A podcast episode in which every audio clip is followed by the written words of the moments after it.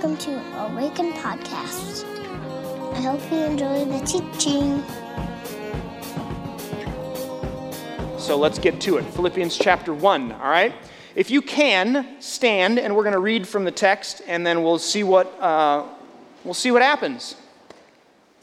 Paul and Timothy, servants of Christ Jesus, to all of God's holy people in Christ Jesus at Philippi, together with the overseers and the deacons, grace and peace to you from God our Father and the Lord Jesus Christ. I thank my God every time I remember you. In all my prayers for all of you, I always pray with joy because of your partnership in the gospel from the first day until now. Being confident of this, that he who began a good work in you will carry it on to completion until the day of Christ Jesus.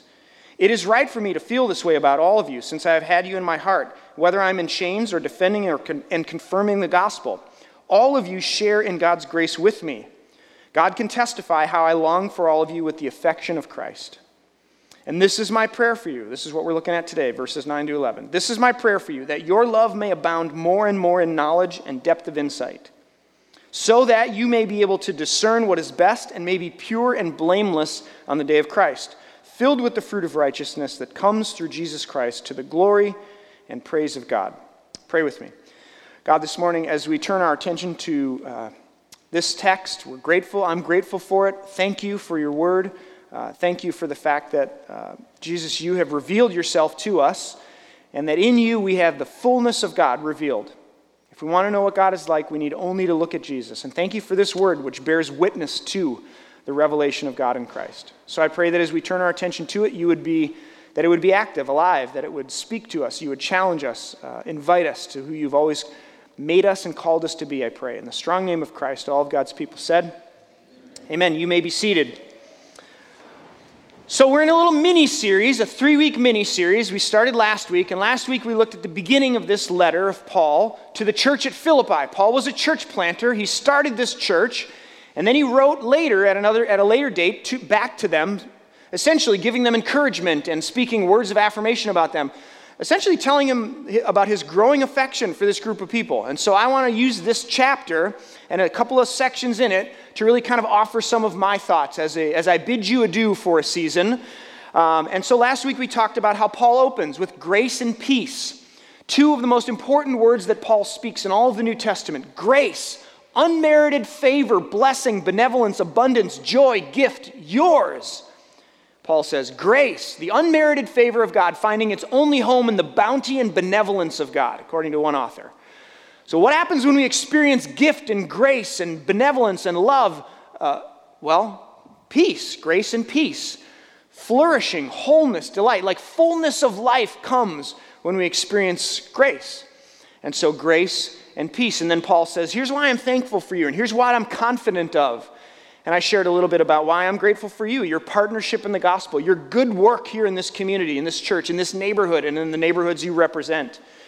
Why I'm confident that he who began the work in you, God, will be faithful to complete it. Whether you're here or somewhere else, or someday when I'm gone at this church and it moves on without us, like God will be faithful to complete what God has started in us, and we can be confident of that. Why? Because of the resurrection. It's the, proof, it's the approval, it's the stake in the ground saying, this is true about the love of God.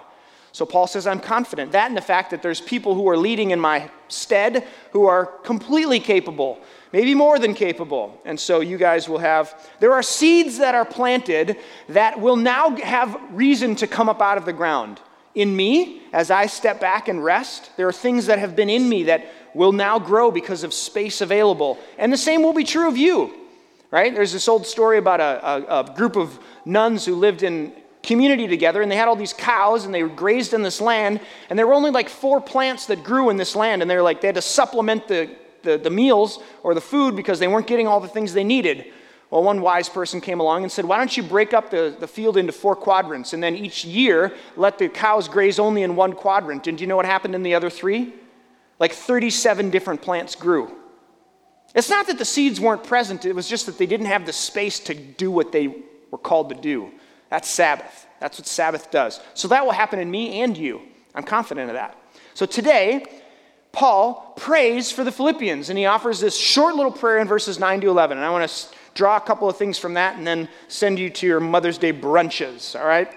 whatever that includes. So, first, Paul says, I hope that your love that you've experienced in Christ overflows in knowledge and wisdom. He says in verse 9, that your love may abound more and more in knowledge and depth of insight. Now, for Paul, in the ancients of Paul's day, the idea of the heart and the mind, or the emotion and intellect, were one thing.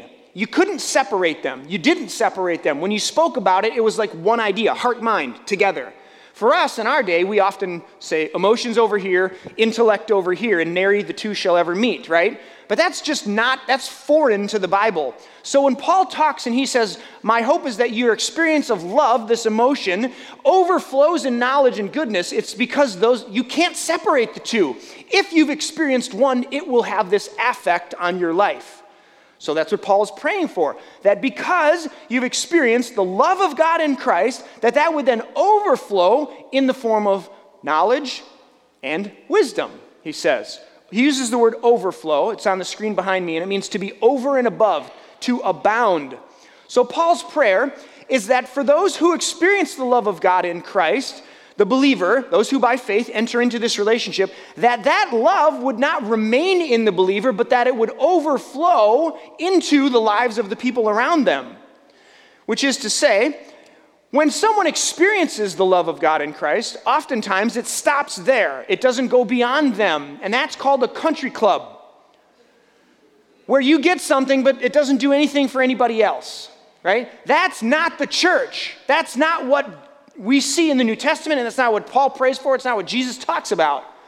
So the idea is that when you experience this love of God in Christ, that it would have some kind of affect in your life, and that affect would overflow into the world around you. So if you would imagine, this is a, pot that I got from my driveway today.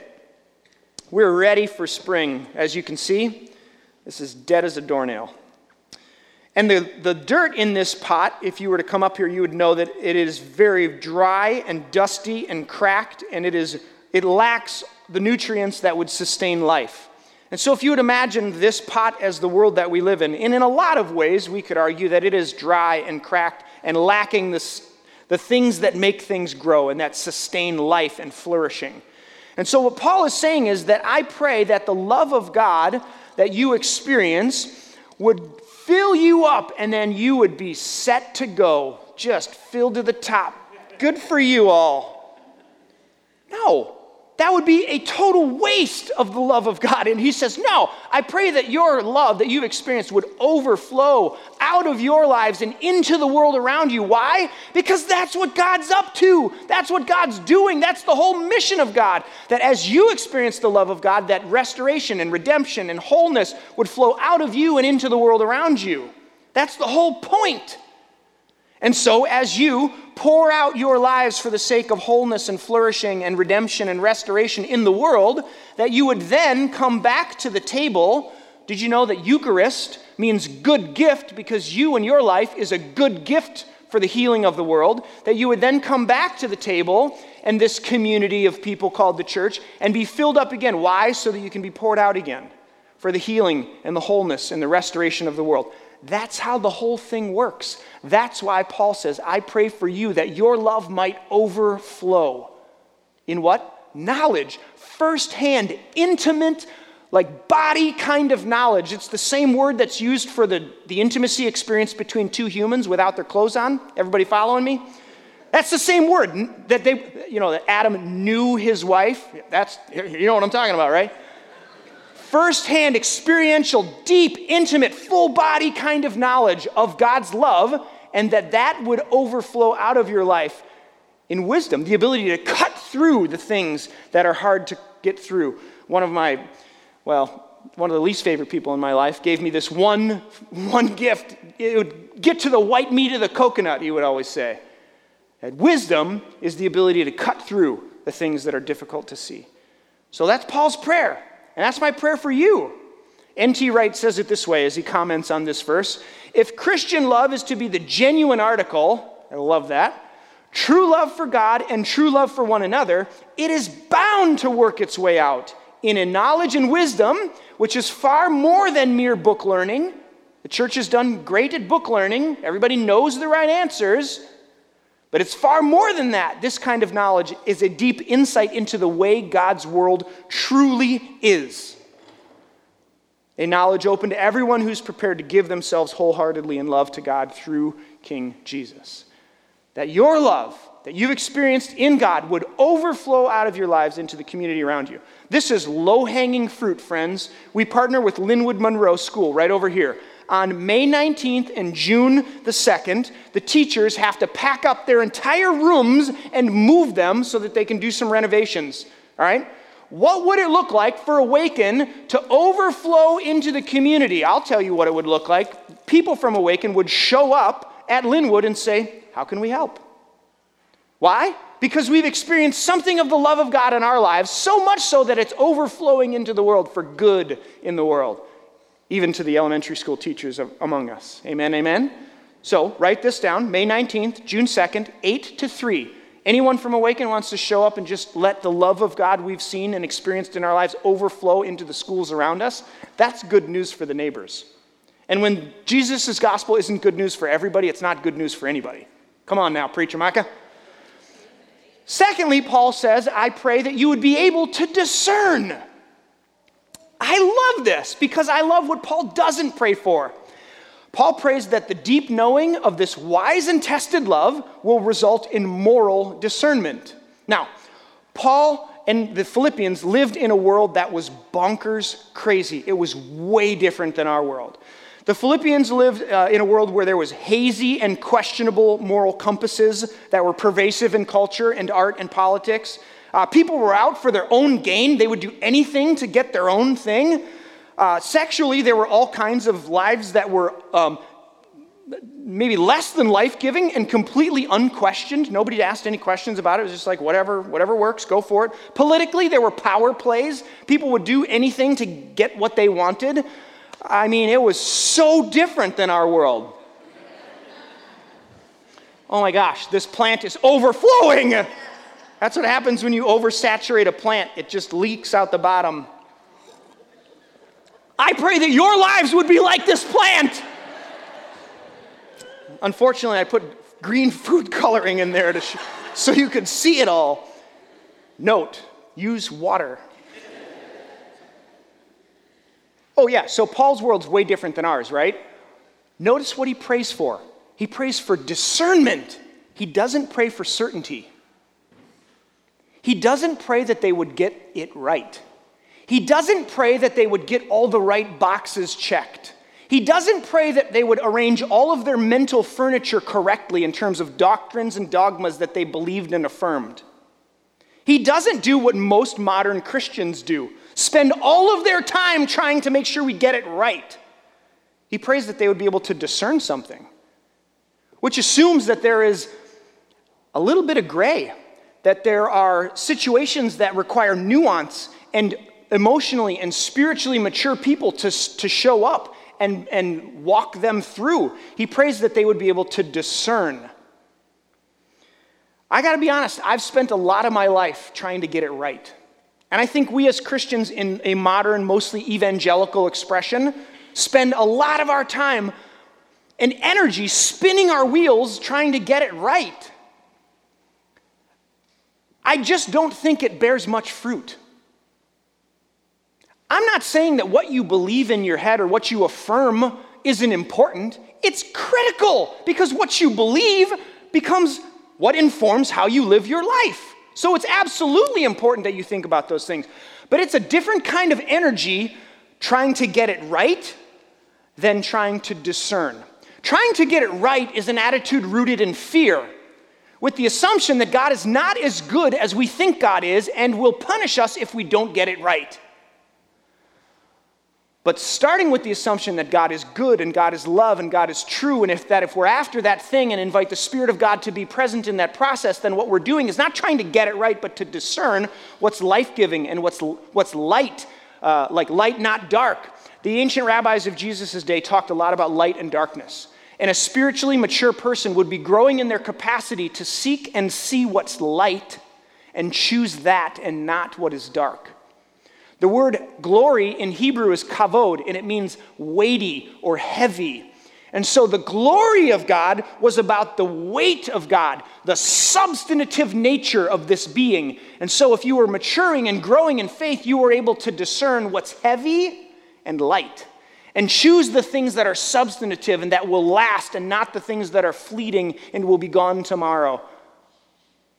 My hope and my prayer for you, Awaken, is not that you will be out for this exercise of trying to get it right doctrinally or, listen, I'm guessing that many of you, if you were to go back five years, believed something then as true that you do not affirm as true today. Anybody in the room? Does that happen where you've changed your mind on something? Now, if God had come back or you had died in that moment, you would have been screwed. because you didn't have it right. No, that's not God's heart. That's the antithesis of God that we see in Jesus.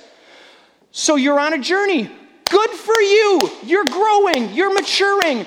That's faith. That's what I long for. That's what I pray for. That's what I hope for. I think that's what Paul prays for. That you would be able to discern, that you'd be growing in your faith, be able, being able to discern what's light and dark, what's heavy and not worth your time. And you would be moving towards the things that are light and that are substantive and that are wise and life giving. Now, that will require the Spirit of God among us Praise the Lord. According to the text, we've got that one, so check. It will require community, where you invite people into your life to speak into your life when you don't see something that they can see. That's called vulnerability and trust and friendship. I encourage that. Right? These are the things that it will require for us to grow in this kind of faith. That's what I'm after. I could be up here every week and tell you what not to do and all the things that are right and all the things that are wrong. That's easy. But you're all here and not other places that are doing that. That tells me something. So I pray that you would be able to discern dokimazo in the Greek. Lastly, Paul then says that you may be filled with the fruit of righteousness, which sounds really boring, right? I pray that you would be filled with the fruit of righteousness. What on earth is righteousness, anyways? Like, who says that these days, right? Nobody. So, what are we talking about? What is righteousness, and then what's the fruit that comes from it? Righteousness, according to the text, is a legal term, and it means that you have approval, in this case, from the judge.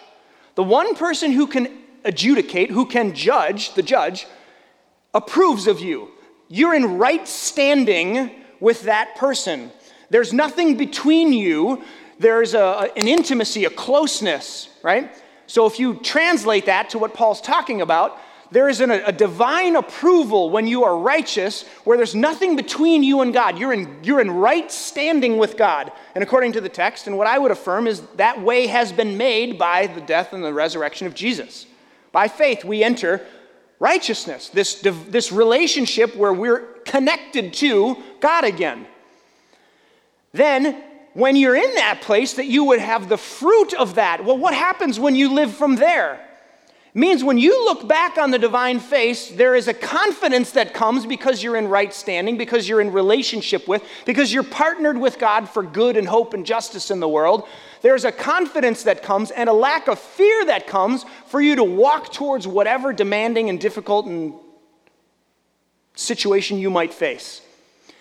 Let me see if I can make this a little bit more down to earth because we're up in like the theology 201 section. Um, imagine you're at a playground, right? Kids are playing at the playground these days. Everybody's out running around. Be careful on the side streets, friends. Lots of kids out there. You're at the playground, and the kid, the youngster, he's this is, this is all new. This is all new to them, right? And so they see the monkey bars, this grand task, this great daring adventure of crossing these things, and they're not sure. They're a little afraid. Like, can I do it? And what do they do? If you've ever watched children carefully, they often look back. For who? Mom, dad, guardian, trusted loved one who stands behind them. They look back, waiting for approval, waiting for, yes, you can do it. I believe in you. You have everything you need to do what's in front of you. Go. You're safe. You might break your leg, but we'll get it fixed. Right? That's what they're looking for. And then when they have that, when they turn around and they get that, they stand square, most of the time, when it works out great, Uh, they stand square to whatever it is they face and they walk towards it with a new confidence because they have that. There's a group of kids around here, and I don't know if you've ever seen this before, but on Sunday morning, sometimes between gatherings, there, there's a couple of them, and they come up the stairs over here, and they usually, most of the time, they stop and they look back at mom and dad, who are usually right over here, and they're like, Is it okay? And mom and dad look at me and they're like, Pastor, is it okay? And I'm like, Yes, let the kids have fun. Like, if kids don't find, if they don't connect God and fun, we failed as a church. That's my sermon for today. Okay? If kids think God is boring and mean, we've failed. Sometimes they come up to the communion and they're like, Can I have some bread? And I'm like, Yes, eat as much as you want, but don't drink the wine. So they come and they look back to mom, and mom looks to me, and I'm like, yes. And she's like, yes. And so then they come up here and they just dance. They twirl and they spin around, and they, why? Because they have the fruit of righteousness. They have approval. They're safe. They're, they belong. Their parents have blessed them and said, go. And so they let it rip. I love it. Don't tell them that we know, all right? But just watch. They have the fruit of righteousness. They have that sense of belonging and approval and yes from their parents. And that's what Paul says. I pray that you would then have, you'd be filled with the fruit, the confidence, the approval, the blessing, the, the standing square on your feet, shoulders to whatever it is in front of you, knowing that you have righteousness. And so maybe you're here this morning and you're like, that sounds amazing. Um, this whole like being poured into so that we can participate in the healing of the world. That sounds amazing too. And if you don't have that, I would offer to you for your consideration this story, this good news about Jesus the Christ. That righteousness and approval and yes from the divine so that you can be partnered for good in the world comes by faith in Christ. And I pray as your pastor, like Paul, that you would be filled with the love of God, that you would experience all the way down to your toes a full body knowing of what God's love is like, so that the affect would be knowledge and wisdom, the ability to live discerning lives, good lives, fruitful lives, and you'd be filled with the fruit of righteousness. That when people meet you, they would find confident, hopeful, joyful, love filled, gracious, generous people. Why? Because you have the fruit of righteousness. That would be payday for me. I could just call it quits and never do it again. Die and take me home now if that happened in this community. That's my prayer for you. That's what I long for for you. And so as I go, no, that's what I'm hoping for. That's what I'm praying for. That's what I'm trusting God to continue to do in you. And if you're here this morning and you're not sure about this or you're checking this out, come along for the ride belong before you believe. Try it. I would suggest to you that if you do, you won't find a better way to live your life. Everybody follows something, everybody has an anchor. The question is, what is it? I would just suggest to you that the person of Jesus, the life, the death, and the resurrection of this person is the anchor. And it is the most sound, intellectually, philosophically, spiritually, as you'll find out there. And it will bring life. Why? Because Jesus says this is how to live. This is what humanity was meant for. This kind of life where you give up your life for your sacrifice your life for the sake of others, for the sake of love. It's this way that will lead to abundance. So, that's our invitation. That's my invitation. And I hope and pray these things for you. So, let me offer a word of prayer. I'm going to give you just a few moments of silence. And we do this because I think silence is a gift in our culture, in our day. Just like a couple of minutes of quiet for you to think is a gift. So let's move towards that. God, as we think about and consider Paul in this letter to this church that was thousands of years ago, how appropriate it is for us today. And as one of the pastors here at Awaken, I pray that we would know deep to our toes and to the tips of our heads the love of God in Christ. That we would be filled up by it. That it would overflow out of our lives. That it would be the motivator. It would be the generator. It would be the source of any good or any love or any act of forgiveness, mercy, or justice from us, that it would be from you.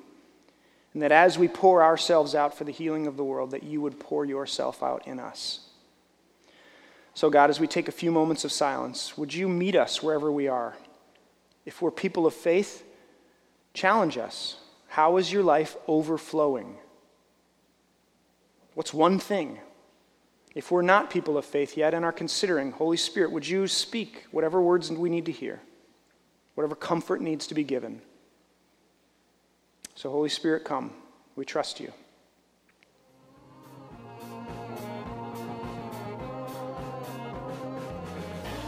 Find us online at www.awakencommunity.com or on Facebook at www.facebook.com backslash Awaken Community. or on Twitter Awaken Community. See you next time.